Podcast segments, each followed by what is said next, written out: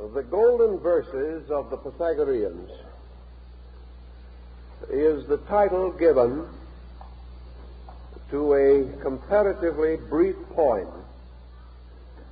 The original authorship being unknown. Traditionally, it is believed that these verses were written by Pythagoras himself.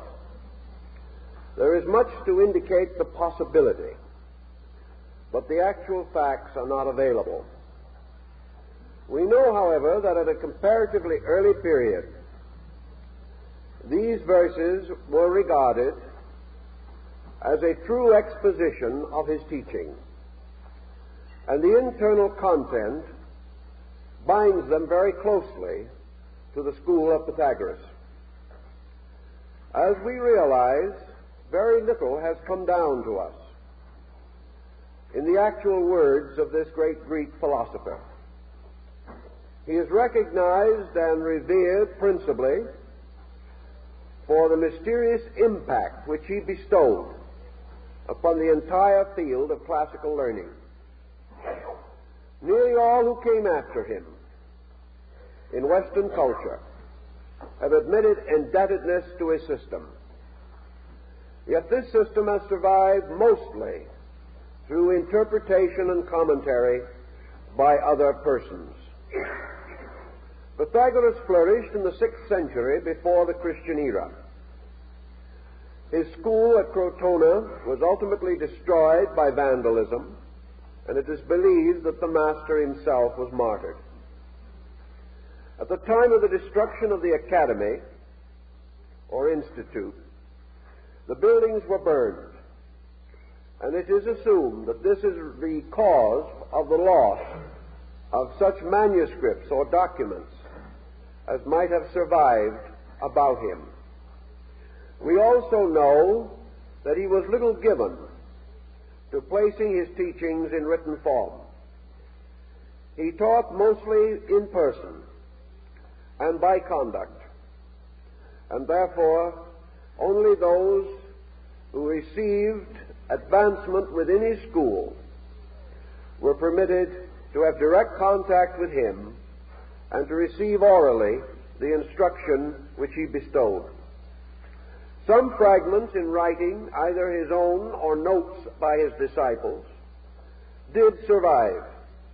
These have more or less disappeared in the course of time, unless we are to assume that the best of them have been gathered into the golden verses.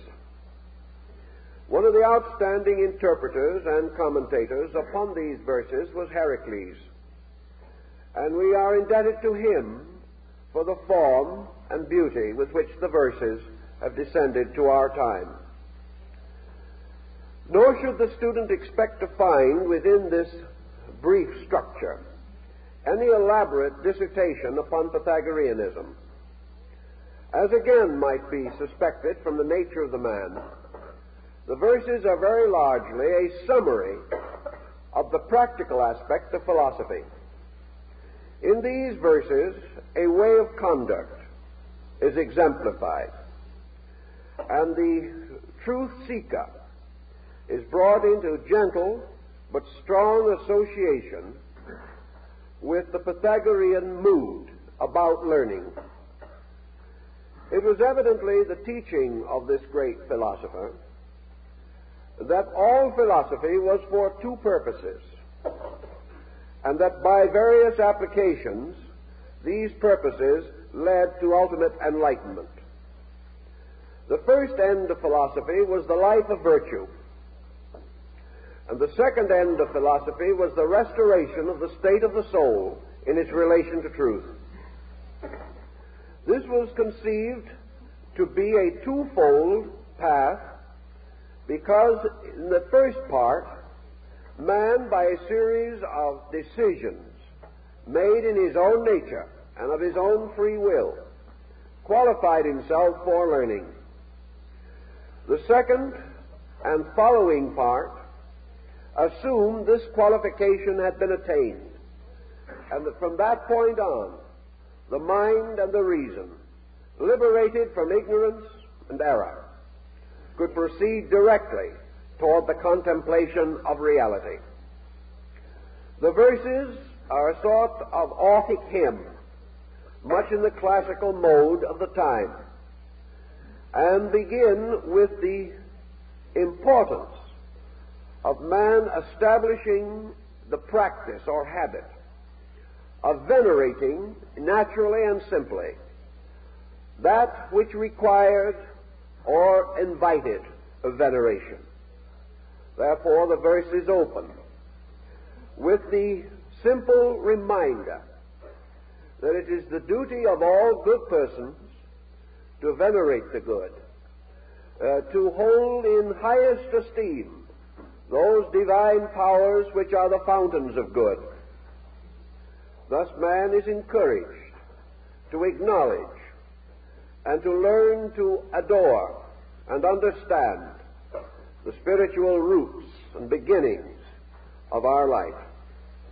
And in the Greek manner, it would be natural that the verses should therefore open with a kind of hymn, inviting the truth seeker to pay homage to the gods, the heroes, to just persons, and those who by various achievements and attainments have become worthy of our deepest and most continuing regard. It was the natural practice of the Greeks to invite the individual to grow through a kind of discrimination. And this is represented in the opening sections of the verses. The individual who can perceive the good, though he may not yet practice it, who has this discrimination within in himself to honor first that which is most honorable, to venerate first that which is most venerable, will through these procedures come to recognize the importance and dignity of good things. If we give our lives cheerfully and our hearts and minds gladly uh, to those things which are best, if within ourselves we gradually develop a code in which we honor, respect, and revere those qualities which are most eternal, most worthy of our general and continuing admiration, then we are constantly presenting ourselves with good ideas. We are constantly reminding ourselves of the importance of the life of virtue as the pathway leading to the attainment of truth. Now, many persons today in our way of life do not uh, feel very much respect or reverence or veneration for anything. And we sort of feel today that to bestow such a mood is to fall under a kind of antique pattern. Yet, Pythagoras was probably wiser than most moderns. Not in the fact that we should go about worshiping each other. Such was not the intent of the verses. But rather that we should have discrimination enough to choose to bestow our largest admiration upon that which deserves it. For only by so thinking and feeling, only by giving of ourselves to that which is a just and legitimate uh, requirement, can we maintain our own orientation in this world. One of our troubles in the modern world is that we venerate the wrong things. And because man is a venerating creature, he must have his heroes. We all must respect something. And Pythagoras points out that when we respect that which is superior, we ine- inevitably incline ourselves to become like that superior. Where our heroes are, there our allegiances are also. And that which we really believe to be better, we inevitably and instinctively emulate. If therefore we emulate the wrong things, if we choose our heroes from the wrong levels of attainment, then instinctively and clearly we are indicating weaknesses in our own natures. Everywhere, in everything, man should reserve his respect for that which challenges him to greater attainment. The, the uh, craftsman instinctively respects a superior artisan, one whose knowledge is greater than his own. Uh, the average musician respects the greater musical genius. Uh, the average physician respects the great physician. All of us are inclined to respect achievement in fields that we understand. And this instinct should lead us ultimately to recognize the need to, to venerate those great principles in the universe, which are the fullness of all qualities, which today we recognize and practice only in part. If, therefore, in any generation we examine those persons or things most admired and respected, we come into a valuable psychological key to the qualities of that generation, to its instinctive interests and indifferences.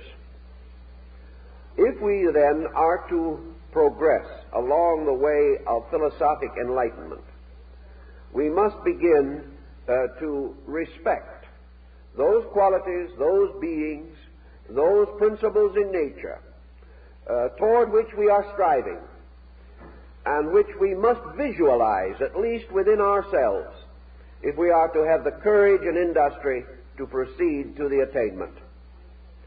This then becomes a continual, gentle remembrance of great and good things, and our willingness to choose between good, better, and best, always seeking to discover the best, and by so doing to challenge ourselves to be like the best. I think this more or less uh, summarizes the opening thought of the verses. From this opening thought, we then move naturally to the beginnings of philosophy. And these beginnings have to do with the refinement of conduct. All growth begins with a kind of dedication. The individual cannot proceed unless he regards the end to justify the effort. Unless he has purpose, he will never move directly toward it. Unless he has an archetypal conviction, he will not live according to that conviction. Thus we come upon what might be termed the theological overtone of the verses.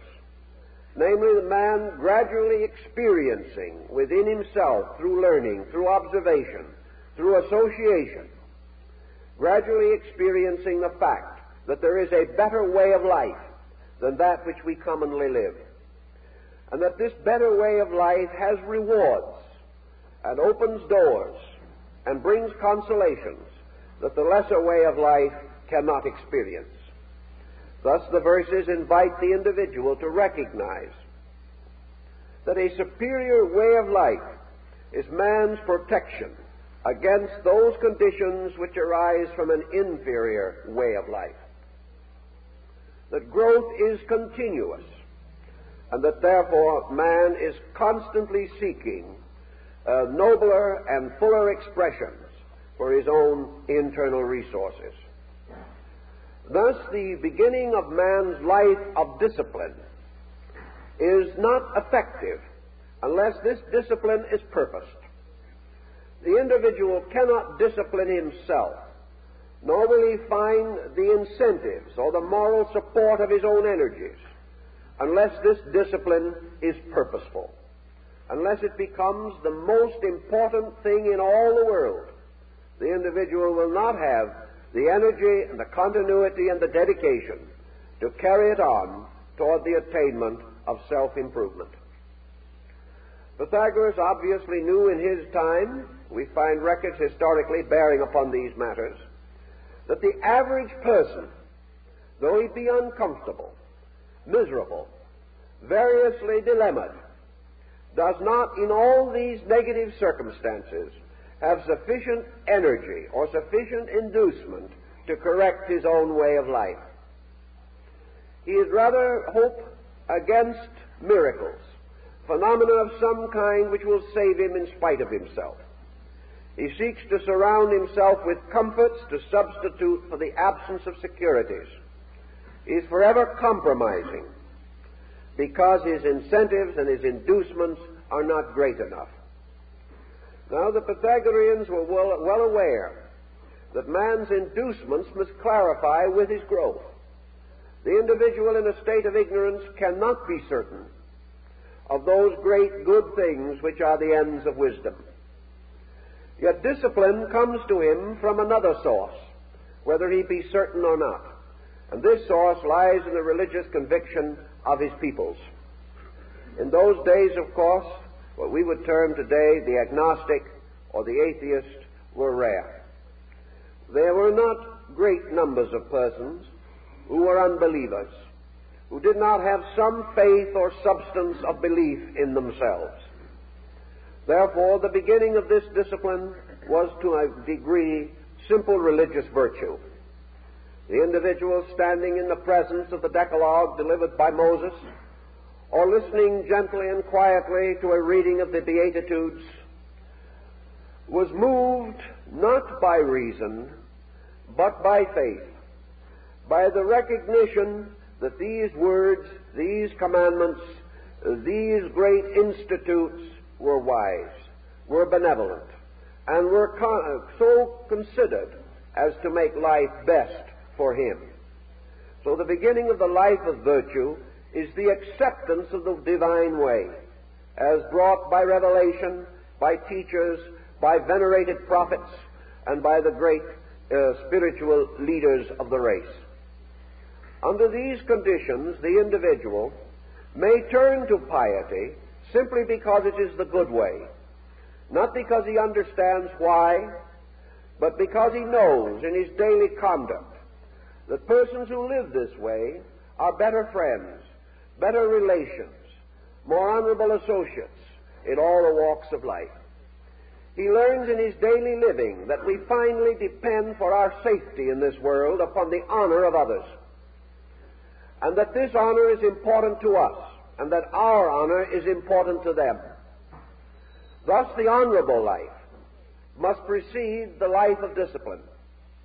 It must be a way in which, for reasons commonly obvious, we do those things commonly approved as good, maintaining constantly with it the simple faith that the performance of these good things is not only acceptable to our fellow men, but is in harmony with the great religious and spiritual universe in which we exist.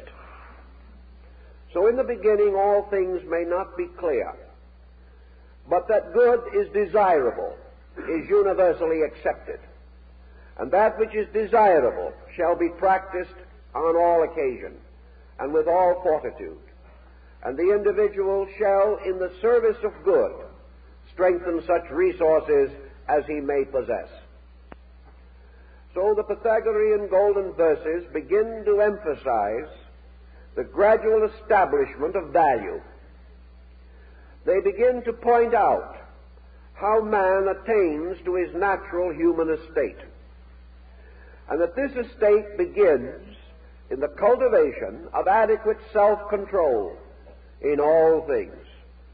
That there can be no victory for the individual who is unable to direct his own life that this direction of life becomes more clear as we proceed, but that at any stage the individual must still be the leader of the total of himself. So we have another ancient uh, classical axiom, namely that man as a being, as a center of life and light, must lead his total personality and never be the victim of it. Thus, the best part of man must govern man, even as the best part of men must govern the rest. And as God, being the best part of the universe, leads all of it, so in every creature there is a God. There is a supreme being, or power, or principle, that which is superior to the rest, and this must always guide the rest. if the individual is not led by the best of himself, he falls not only into evil, but falls away from religion. For the best part in all things is that part most like God. And not to be led by that is to fall into error.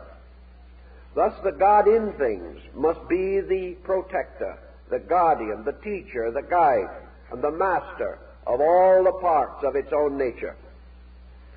So, man seeking for understanding, seeking for discipline, seeking ways to put his life in order that he may be acceptable to the Most High, must first of all choose or select the best of himself and make this leader of the rest. Now, in the Pythagorean system, uh, being a philosophical school, it was assumed that in man, that which we call reason is the best part. Now, reason is not just mind, nor is it just emotion, nor is it just higher thinking. Reason is that thing or power or faculty in man which determines the reasonable which determines those things possible, likely, those things next in sequence. Reason not only lifts man from a lesser state, but it prevents him from tumbling headlong into an unknown state. Reason not only hastens him from his ignorance, but reason also slows his step when he comes to things more difficult than he can immediately manage. Thus, reason becomes a constant impulse toward the reasonable. And the reasonable, in turn, is the essence or principle behind the practical. Therefore, all things truly practical are reasonable, and all things truly reasonable are practical. And that which is practical is that which makes possible in each instance the greater good. Thus, all practical purposes are those purposes best calculated to most directly attain a desirable and necessary end. That reason should lead, therefore, means that the individual should be led by his own discriminating power. And discrimination is not only a, a, a stimulant, a principle of aspiration in man, it is a moderator. It is a guardian against all excess. And Pythagoras was one of the first to point out that aspiration not controlled by moderation can itself be an excess. And that there are many virtues which, if over-practiced, become vices. And nearly all virtues separated from the total pattern of the way of virtue, isolated and broken off from the parent stem, will themselves lead to confusion and discord. So the reasonable must in all other things be the governor, most suitable to be venerated, most worthy of our admiration. And by the reasonable, the Pythagoreans pointed out that in man, these reasonable powers are like the divine powers of the universe. They are not only the guides, but of themselves and in themselves. They are the sources of the reasonable world, a world of things essentially good, until through ignorance and through man's own lack of discipline, they are brought into inharmonious proportions and relations. Thus, man is to be guided and led by the reasonable, by the cultivation of his own faculties and powers so that he may become a reasoning being. Now, reasoning also points out that in life nothing must be done without a reason, and nothing for which there is a reason may be left undone.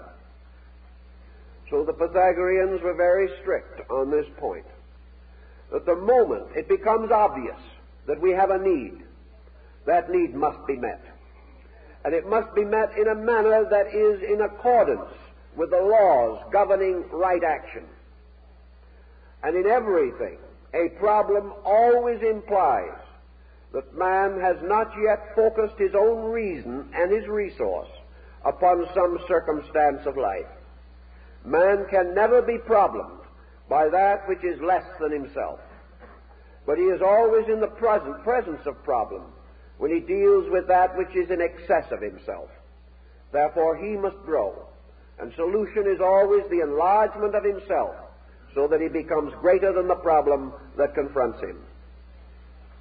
Now, the reasonable, if it is once enthroned as the governor of life, and its responsibilities and its proprieties are delineated, the reasonable then begins to demand of man that he unite all other resources in its service, that all things must lead to the a fulfillment of reasonable ends and purposes, and that man's composite nature must serve his enlightenment, contribute to it, and assist him to grow more rapidly.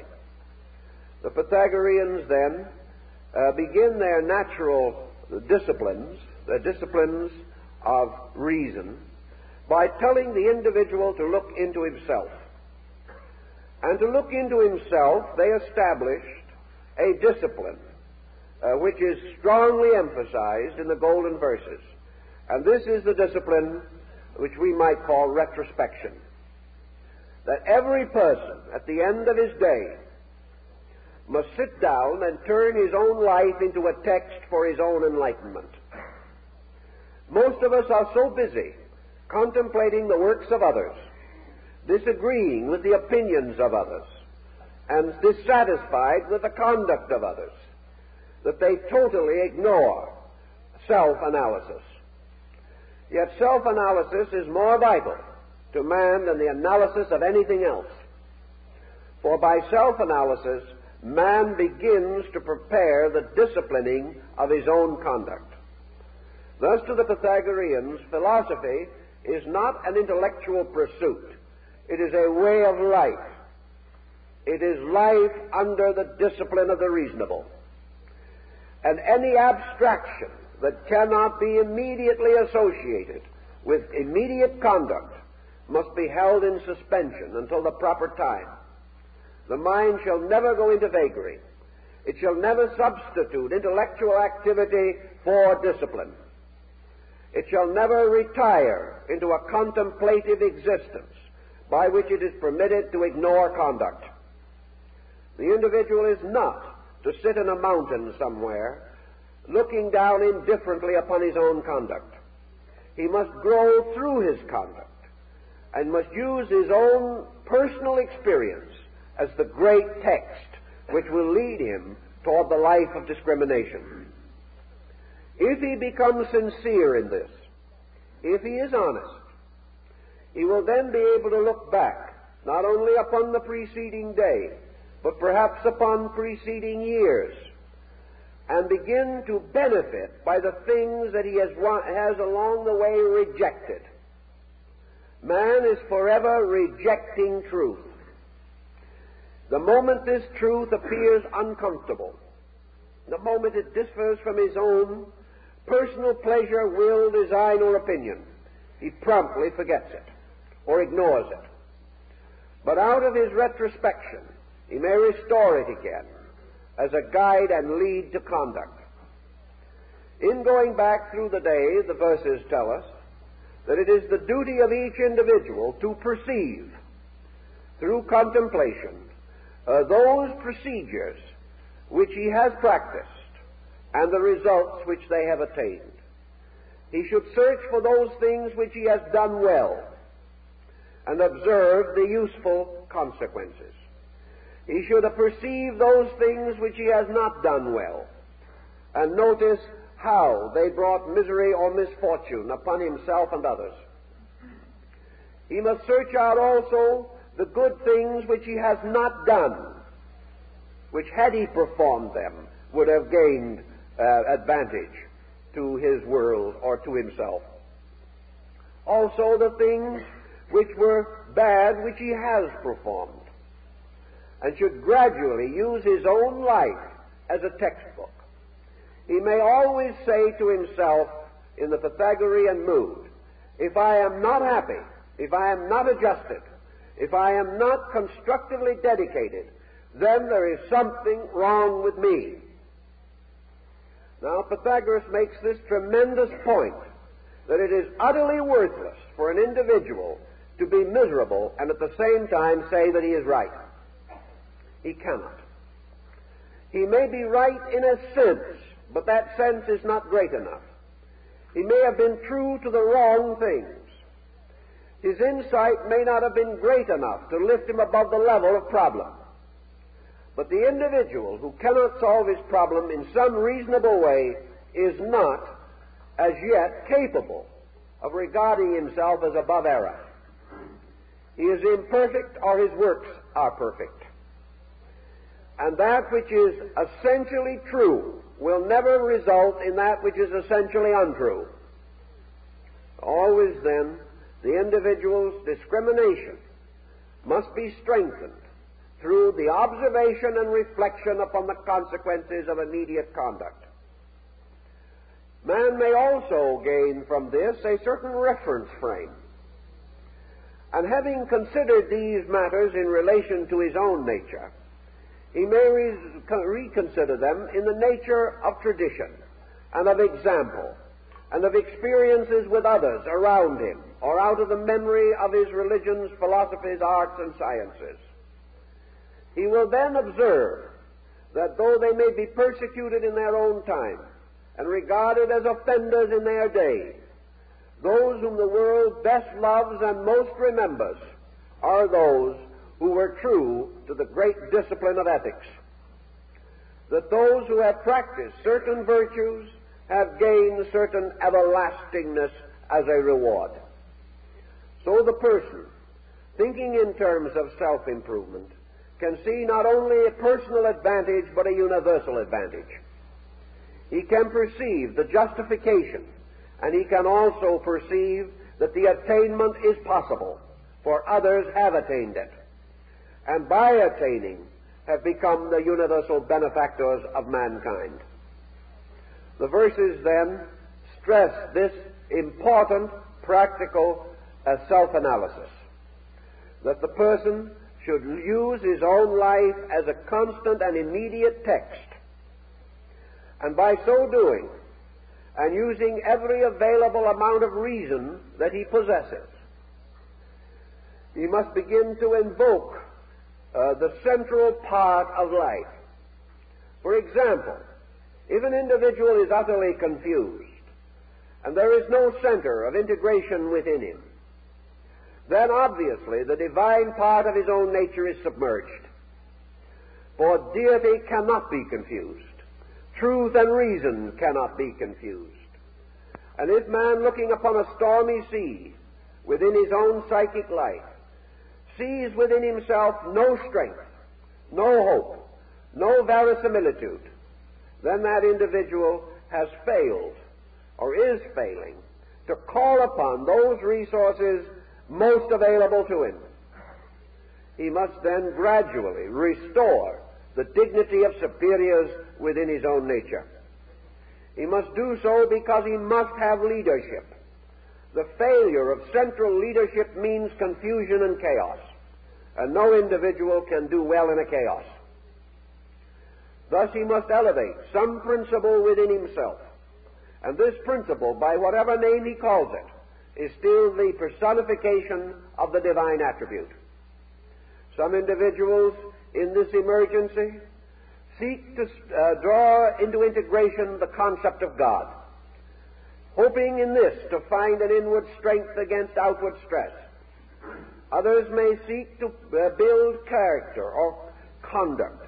They may say, at least I will be honest, or I shall try to see good in all things, or I shall place love above hate, or I shall place wisdom above ignorance, or I shall regard the need for the improvement and integration of my own resources.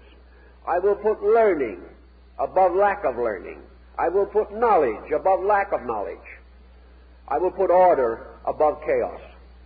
Whatever we do, whatever decision we make, we must elect from our parts a leader and that leader must guide us. And that leader must be some phase, value, or quality of good, something strong enough to inspire us to go on. The moment we establish this leadership, many of our troubles cease. Most of our uh, chaos and confusion is overcome. The golden verses state it rather uh, modestly. They say that the individual who has this true internal leadership suffers from a minimum of ills. Whereas others have many disasters, this leadership gradually reduces disaster. We may not immediately dispel all of it, but that part which we cannot dispel, we are now enabled to meet and carry with natural dignity. So for man in his various intermediate stages between ignorance and wisdom, we depend upon the leadership of the best in ourselves, and we depend upon reason bestowing patience, bestowing understanding, and making all things a little more useful, so that we are often able to recognize the wisdom and goodness in those circumstances which previously disturbed us. Little by little, through these disciplines, then, we begin the integration of a useful and constructive life. Now, the Pythagoreans imposed the discipline of reason upon the immediacy of conduct in this way. They said that man naturally is responsive to impulse, and that in a moment of emergency, the impulse comes first and the reason comes later. Therefore, it is up to man to remove emergency as far as conceivably possible from his entire pattern of life. Emergency is not as stupendous, tremendous, or inevitable as we think. That which most frequently and easily corrects or prevents emergency is moderation. Nearly all emergency arises from an immoderate situation. Emergency, for instance, arises when we have delayed too long in the use of judgment. Emergency arises when we come into the presence of the unexpected, when in sober truth we should have expected long before. Emergency comes with the impact of a sudden incident, yet there are very few sudden incidents in life. Thus, emergencies may be reduced. There are some which we probably cannot immediately cope with. But the daily emergencies which lead us to the common mistakes, which in turn gather to cause an unhappy life, these emergencies are most of them to be easily prevented, easily met, if the individual will use discrimination and will be led uh, by the principle of wisdom within himself. Thus, our life to escape emergency must be, says the verses, the life of moderation. Moderation, for instance, in itself cuts away from us much discord. Moderation in all things uh, will not only assist us to rule our affairs more adequately, but will liberate much of our time from the burden of critical situations. Moderation also prevents those excesses of temperament by which we push matters too rapidly, or also will prevent us from permitting emotion to dominate conduct in a critical situation. Moderation is the reduction of excess. It is the reduction of ambition to reasonable bounds, itself something that will protect health, happiness, and help to strengthen the relations of life. I was talking to a family not long ago in which the family is bankrupt simply because the man of the family is inordinately ambitious. He is so ambitious to attain certain things that he is neglecting life itself for these things. And in all probability, if he continues his present course, he is heading into a nervous breakdown, or he is heading into a heart difficulty. And this ambitious man, who has had no time to live as a father, a husband, and a friend, will probably drop dead in his fifties, without ever having achieved the natural good things which life could bestow. Naturally, his attitudes are warped by the lack of social adjustments, and he is a poor person because his ambitions have never been moderated by other values. Always, moderation releases energy from things inferior and dedicates it to the attainment of things superior. Moderation in living reduces the jealousies and envies of our associates. When we try to live beyond our means, we make enemies. Uh, we also destroy the trust that people have. And when we become hopelessly in debt, we destroy our own security. By doing all things moderately and reasonably, living in the natural dignity of our kind, and placing the attainment of value above the attainment of things, yet at the same time neglecting no duty or obligation.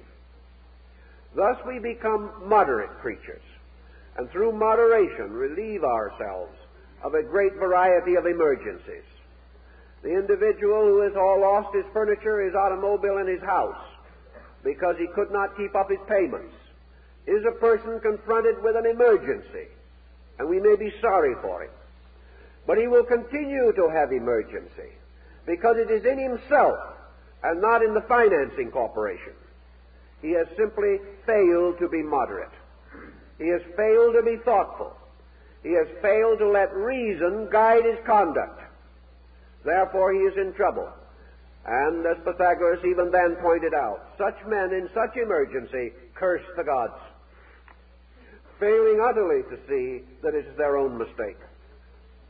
By moderation also, we reduce pressures, and pressures release thought.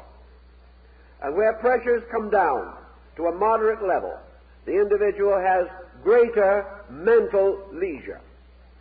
He has greater opportunity to plan. The more emergency filled his life is, the least, the less energy he has for planning and purpose. And ultimately, he becomes totally absorbed in his desperate effort to adjust to the moment. He lives for the moment and dies in one of those moments. Thus, uh, the disciplines of Pythagoras begin with a very practical situation, namely this placing of a good shepherd, a leader of souls, inside of each person. This shepherd that is kindly to the wayward sheep, and even kindly to the black sheep, the one faculty in us which does not like to get better. And we continue to wander, but the good shepherd and his kindly dog, which is philosophy, philosophy is the dog of wisdom, helps to bring back the sheep again and keeps them in the sheepfold, which is the right way and the right place and is security. Consequently, in all these things, man must become his own good shepherd, watching the flock of his emotions and desires, and making certain that the stray sheep does not fall victim to the wolf of avarice. If he is careful, thoughtful, and loving in these pursuits, he is already tempering himself, beginning to have the possibility of internal experience. For actually, when we put our outer life in order, we free our inner life. We give it an opportunity to do those things and be that thing which is right. Now, as we begin to overcome these weaknesses, we clarify the values in terms of internal. We discover that the ways of the internal are more beneficial, more pleasant, more useful than the ways of the external. We realize that every part of ourselves, and in the, the golden verses, some emphasis is placed upon the body, that it is proper that man should regard the body as the instrument of his purpose, that he should be kind to it, guard it, take care of it, and preserve it by his own reason from any excess that will injure it. But if his own reason and his own emotions themselves are addicted to excess, then he works a terrible hardship on his body, bringing it down to ruin and bringing with it the ruin of his inner life. Thus, the importance that man's leadership shall be complete, but always benevolent. Man is not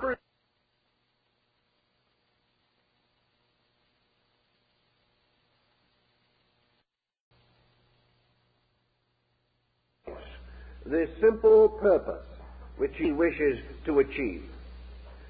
He must then, according to the golden verses, realize always that to the degree he grows, he becomes a paternal or maternal being. Growth is always in the direction of parenthood. Growth is never in the direction of autocracy. Now, many persons imply that parenthood is an autocracy. And that is one of the tragedies that has burdened homes for thousands of years. The belief that the parent is by divine right the master and proprietor of his family. This is not true. The parent by divine right is the good shepherd of his family. Always. He is the one to whom that family has a right to turn for protection and for understanding. The obedience given to the parent is given not to a person, but to the principles for which that parent may stand. And Socrates probably paid with his life for telling his disciple that a wise son should instruct his father, and that the mere physical relationship of father to son does not permit the father who is ignorant to dominate the ch- son who is wiser. But it is the natural desire of parenthood to lead, to lead constructively and benevolently. But parenthood is not limited to physical things, but it is an attitude, it is a concept. The moment an individual knows more, he is more patient. The person who knows more is best able to estimate the circumstances behind the weakness of others. And these circumstances, if understood, cannot lead to condemnation.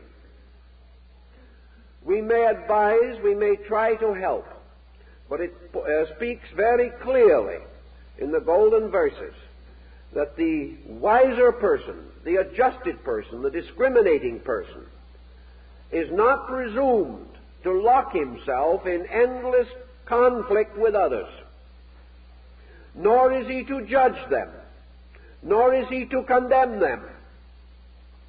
He is to understand them.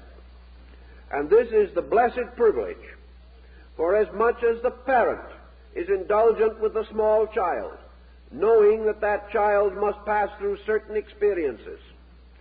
So the wise scholar is indulgent with those less informed than himself, realizing that they are children or less mature than himself, and therefore in need of his love and affection and his intelligent guidance, not in need of heartlessness, criticism, condemnation, or rebuke alone.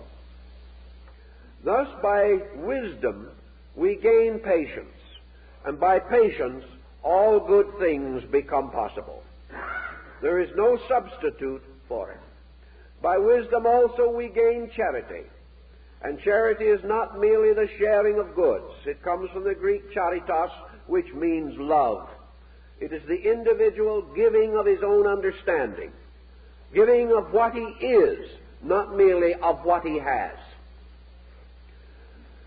All these points are made in the golden verses simply because they are part of the process that frees discrimination from the tyranny of sense.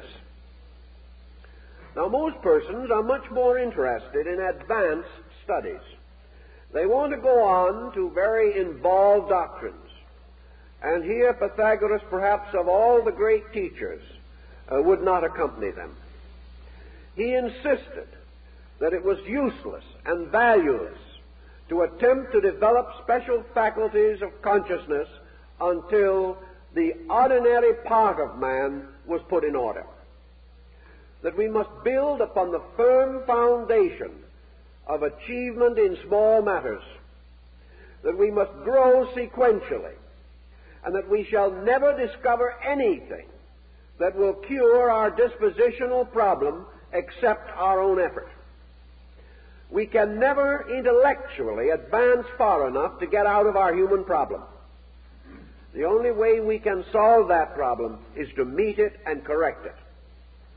The only way we can gain this liberation is through this retrospective process of studying ourselves.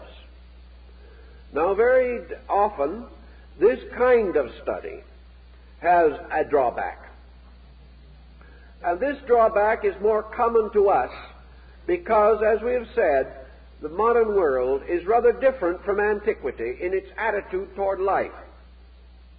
The Pythagorean disciplines belong to a way of life in which man had certain definite values which are more or less absent in our contemporary pattern. Pythagoras lived in a world of people who were essentially simple people. He lived in a world in which man's religion was a very simple and naturalistic ritual. In those days, there was not much fear in religion, nor was there the pressure of confusion, of sect and belief, which we know today. The Greek and Italian states had their native religion. Most persons followed it. Some attempted to interpret it, but a common faith held all men together. Also, there was a great and definite tendency to admire the philosophic life. Religion and philosophy led the public mind. Those who attained in these fields were regarded as the outstanding citizens. Thus, the drift or trend was toward these matters, whereas today the drift and trend is not toward these matters. And the individual does not have the common strength of a natural, simple faith which was founded in the belief in good, and that things which were natural, fine, orderly, sequential, and kindly were good. Not having this common strength today, not having this simple foundation upon which to build, we have more confusion in our ways than perturbed the ancient. At the same time, we have greater opportunity for the greater the problem, the greater the victory. One of the primary virtues is not to be exploited, but it is to attain this end by reason, by judgment, by integrity.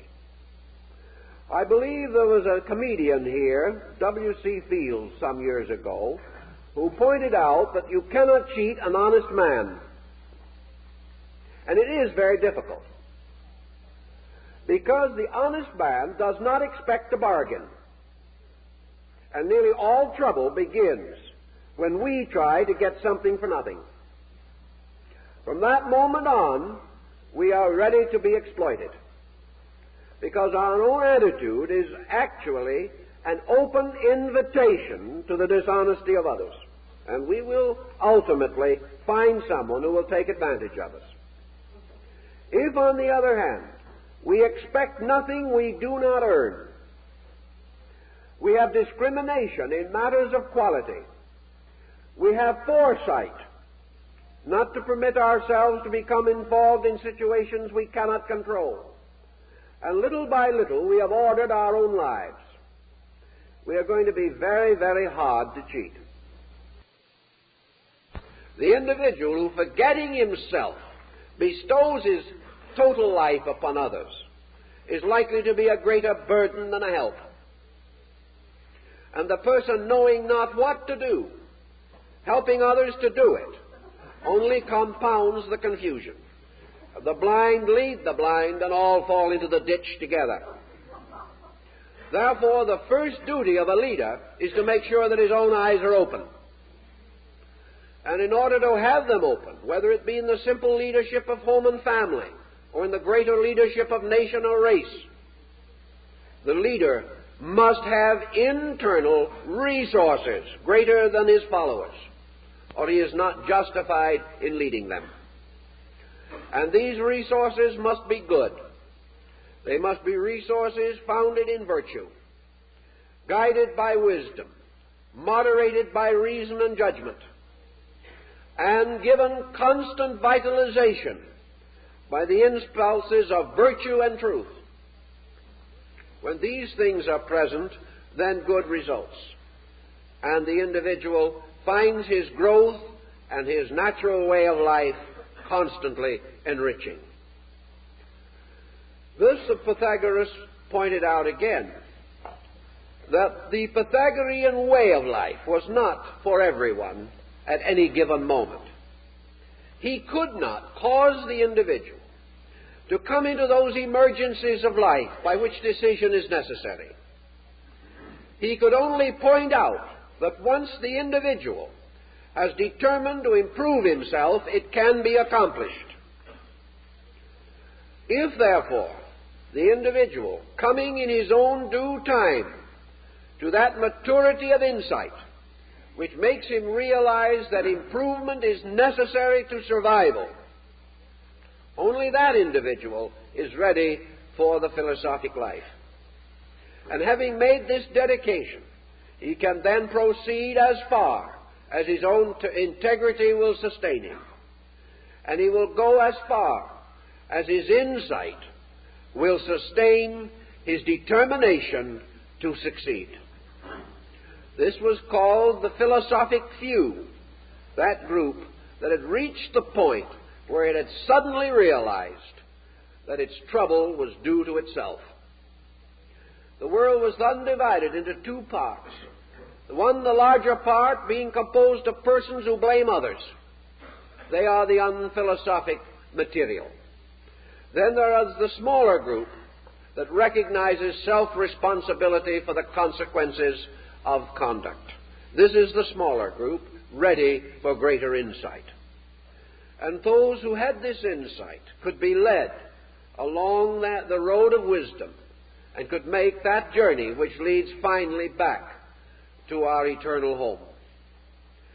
The, reward, the rewards of discipline, then, are the gradual uh, integrations of the factors of living, so that at last we can sit down quietly and say to ourselves with full meaningfulness that we live in a good world, that we are surrounded by people who are essentially good, whose conduct that has long offended us is the result of the same circumstances that impelled our conduct which so long offended them. That we are all moved by the same non tranquillities, and that by patience and growth we have grown and that by patience and growth they will grow. We are there to help them, but only to help them to help themselves, for no man can grow for another, and no man can save another. But by example, we can invite others to the contemplative way of life.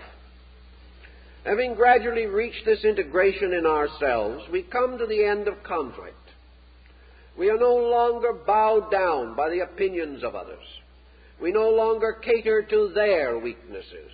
We no longer subscribe to their superstitions. Rather, we live quietly, respecting all things, and serving mostly and with all our contrition of spirit that which is essentially true. Thus, we come to what might be termed the fulfillment of the cathartic discipline of purification. We have removed impurity from ourselves. For all negative emotions, all uh, negative thoughts are impurities. All things which are not toward the good are away from the good. And that which is not for truth is against truth and that which brings misery to ourselves and sorrow to others is not for the truth. Nor can we practice it with good grace, even though it be a dogma or doctrine of our time. We must be superior to these things For we find that dogmas and doctrines are man made formulations around ideas essentially superior to these doctrines. And beyond all doctrine is the simple example of the good life lived by the great teacher who was the source of the doctrine. Having thus con- concluded or consummated a reasonable attainment in the life of discrimination, the life of purification, the verses then tell us to direct our attention towards the sovereignties of those divine powers which are the rulers and leaders of the universe. From, not, from overcoming weakness, we then move to the growing of strength. From getting rid of that which is not so, we come to the cultivation of that which is so. In other words, we rise above the not self, the illusion in man, the egoism, egocentricity, and selfishness which have so long disfigured the human personality. And being freed of these lesser despots, having escaped from the tyranny and anarchy of self will, the individual is ready to contemplate the mystery of the divine will. And all allegiances must be moved from that which is essentially human to that which is essentially divine. Yet at the same time, we must know the divine through the human, but we must understand the human through the divine. They are conditions, degrees, and excellences of each other, and these we must contemplate with every means at our disposal. The, the being, the self in man, freed from slavery uh, or involvement in the hopeless confusion and complex of externalized existence, naturally turns its face like the sunflower to the source of its own light. It naturally and instinctively rejoices in good and moves toward the experience of identity with good. Is, is this goes along in its reasonable and proper manner, the human being finds moving from within himself the tremendous flowing of the divine will. He recognizes that to the degree that he is receptive, the divine becomes an, an immanent thing, filling all of his parts and members, and causing him to become more and more like the source of good. And thus the individual through the rise of his contemplative disciplines, moves into the true state of religion. And the true state of religion is companionship with God, comradeship with universals. The individual, having given up a false allegiance, must now make a true one. And in his true allegiance, he unites himself with that sovereign power which moves all things he becomes aware more and more of divine consciousness because he has freed himself from the obscuration of mortal consciousness. He finds himself not only thinking about God, but with God. Not only experiencing uh, the fact of the divine as a wonderful rationalized knowing, but also emotionally reacting to it until finally it becomes the total being of himself.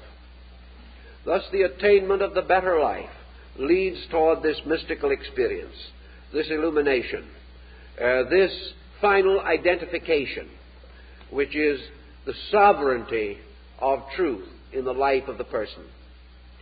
Only after the disciplines, therefore, does man gain the power for the unconditioned veneration of the ultimate good. To venerate, we must to a degree understand. We cannot truly venerate that which is incomprehensible. Therefore, to recognize universal good, we must have some of goodness in ourselves. If we would recognize universal truth, we must have some of truthfulness in ourselves finding in the infinite the fulfillment and fullness of all virtues which we practice in part. But in time that which is in part shall pass away, and we shall know all things in fullness and in truth. So the Pythagorean verses go on to indicate the future state of these beings uh, which have uh, emancipated themselves. And of course, following the Old Greek and also the Egyptian method, the philosophy ties into the mystery of death. Because death now becomes symbolical. Every time we forget the old, we die and are born into the new. The individual who gives up a grudge dies to be born a better person. For always death is the giving up of the old, and birth is the attainment of the new. Therefore, every day that we grow, an old self dies, and a new self is born. Bondage lies in continuing in the same self, without freedom. If we never outgrow what we have been, we are bound to it forever. And this is inconceivable and impossible. Therefore, we are forever being reborn. And we are forever dying out of a lessness. And with every new experience, which is like the addition of a molecule or an electron to a formula, a totally new being comes into existence. Therefore, St. Paul says, I die daily. And out of this constant death of the old and the rebirth of the new, man is moving forward in consciousness. Every disillusionment, discouragement, despair, criticism, and condemnation is another death. Every discovery of good is a new birth. Every hope that springs within us is a new birth in time. A birth of a new being dedicated to new purposes and new principles. There is an old self in each of us that must perish and a new self in each of us that must be liberated into manifestation. And this new self is a messianic self, a self which has within it the healing of all the old problems that burdened us. Every time we become bigger than a problem, we are reborn because we have attained freedom. We are in slavery to ignorance, but we are free men in the light of truth and of wisdom and of understanding. So, in the death situation or symbolism, comes the idea that through the death of the old, through the death of the lower being, man is liberated into the higher regions of true being. And the Pythagorean verses go on to point out that man, having attained the philosophic death and the philosophic rebirth, the old self having died by discipline, the new self having been born by inspiration and aspiration. That this new being now transforms itself from a creature of the earth to a creature of heaven. It is like this fable of Cupid and Psyche. It is like the butterfly symbol which the Greeks used for the soul. The mortal being, a caterpillar crawling upon the earth, then entering discipline or into a state of internal integration by building the cocoon, and finally bursting forth as a winged creature, flying into the light. These are the states of man's soul. And it is the purpose of the golden verses to bring man to this radiant power of flight, to give him the wings of intuition and reason, that he may ascend out of the darkness of the underworld straight to the light of truth. And these are not the wings of false learning fastened on by wax which will melt off when we get too near the sun. These are our natural wings, hidden within ourselves, not put upon us from without. And these natural wings will sustain us, for we contain within our own nature this power of flight, this power of motion directly to the source of things. And it is so moved toward the source that man attains the end of the Pythagorean life. So the golden verses declare that at the end of man's search for reality, he shall himself truly become as the gods, knowing good and evil. He shall attain to communion with the eternal powers at the root of life. He shall join with them and serve with them. He shall be their instrument, and they shall live through him. and through his own growth, man keeps the faith with the gods and releases them. For a God is born every time the God in man is born. And all good things coming into birth through man bear witness to the eternal will of the everlasting good. Man becoming a servant of good becomes one with the gods. And having attained this, according to the Pythagorean verses, he enters into a state of felicity. He then comes no longer into the sorrow and darkness of the unknown, but he goes forth serving good as gloriously and as fully as he has previously served ignorance.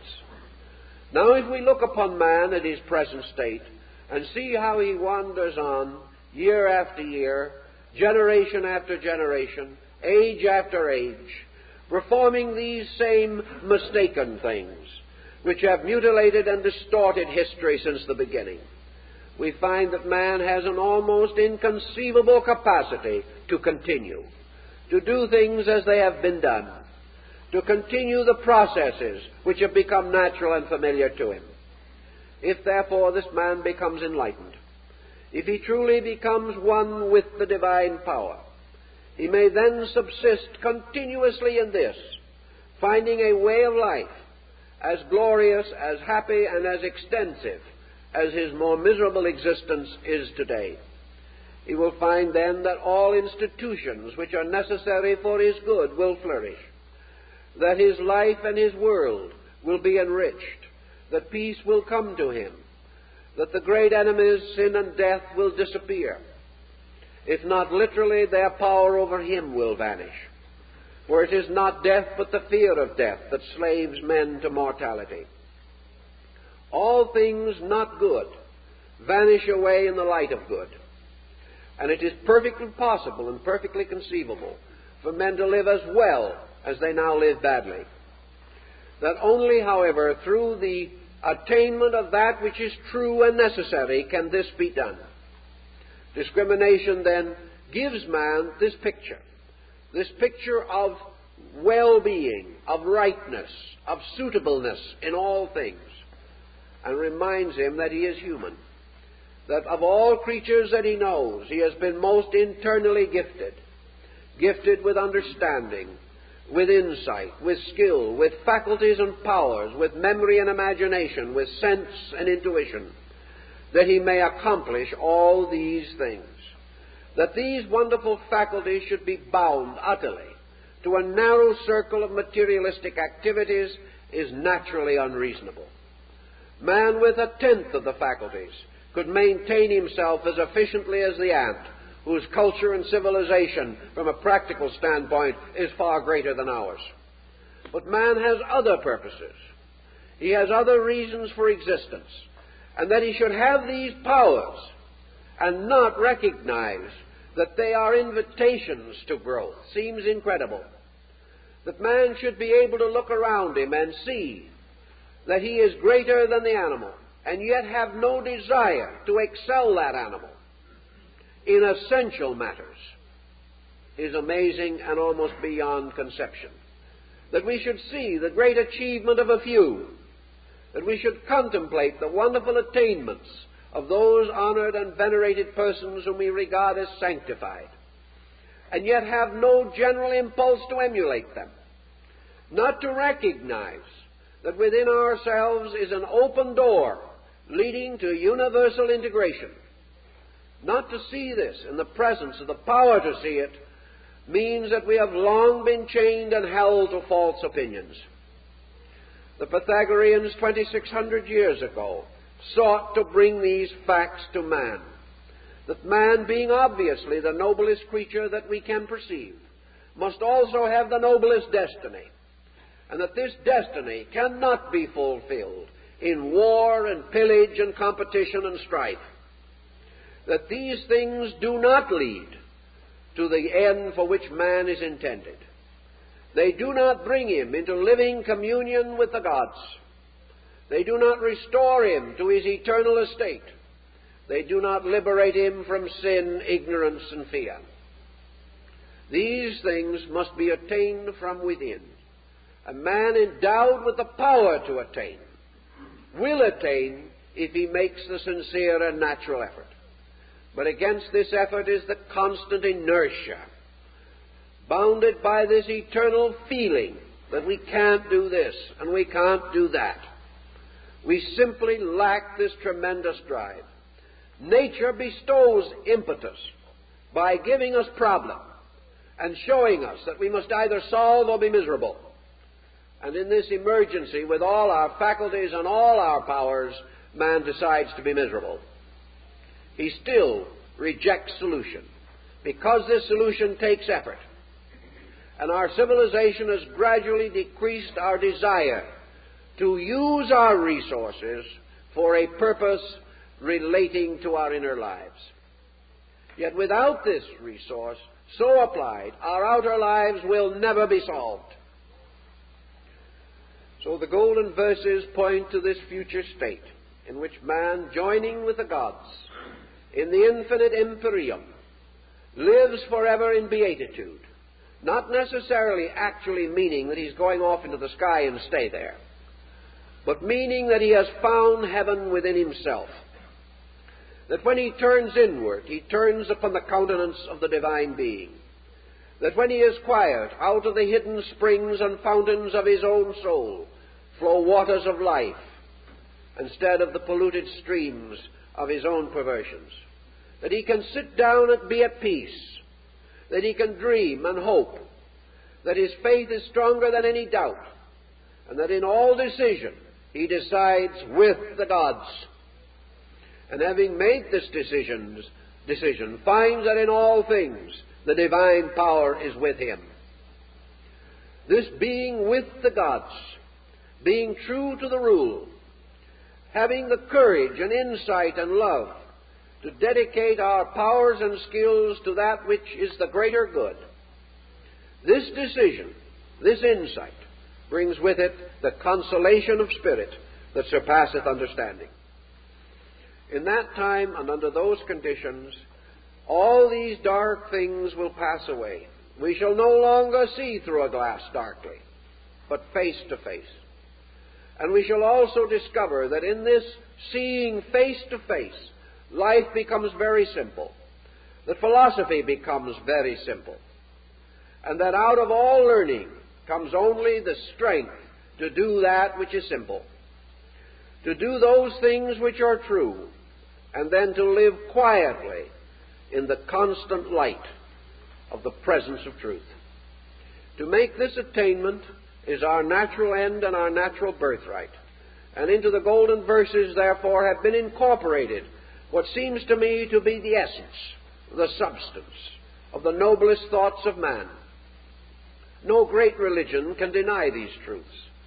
It may attempt to develop them or specialize them, but still the principle remains that man, through the reformation and rededication of his life, through the offering of himself, totally and without reservation, to the service of truth and upon the altar of good. By these dedications and these consecrations, man justifies the good life, justifies the presence of the gods, and that which, earn, that which he earns he shall have, and that which he serves shall come to him, and that which is his duty shall be shown to him and he shall dwell in peace with the gods through all eternity. And he shall have, as the ancient said, his birthright in everlastingness. Time's up.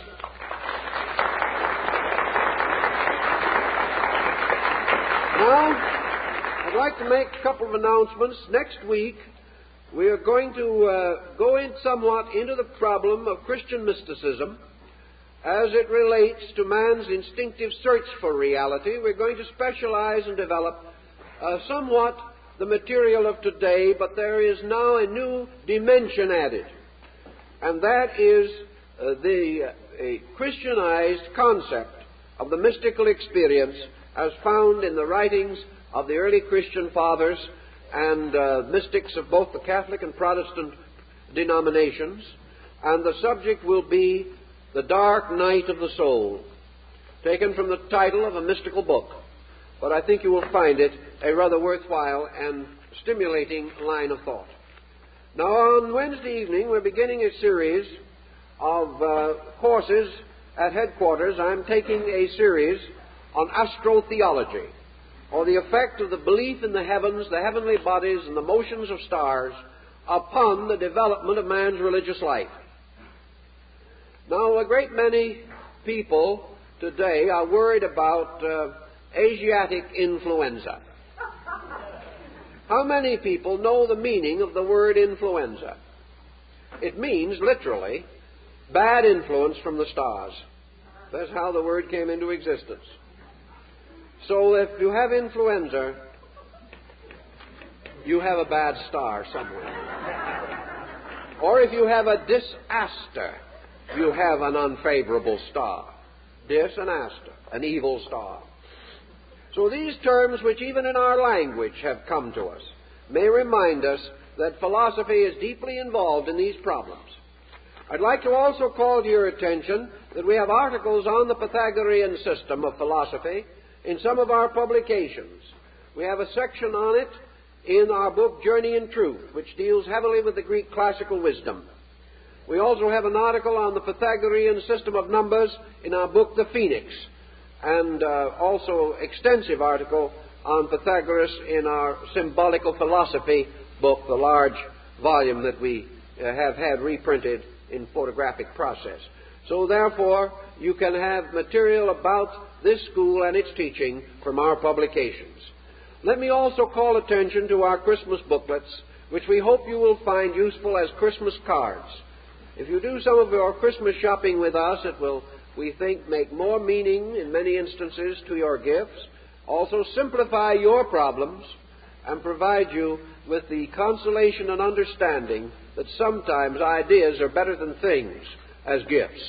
And perhaps we need the gifts of ideas and ideals more than other things at this particular time. I'd like to also invite your consideration to the counseling service offered by the Society a number of persons are taking advantage of it, not to get out of trouble, but to keep out of trouble. And if uh, anyone has any interest in that subject, there is a leaflet on the table explaining this service. If you are not on our mailing list, we'd be happy to have your names and addresses, and we hope you will visit our book table. We thank you for being with us and hope to see you next week.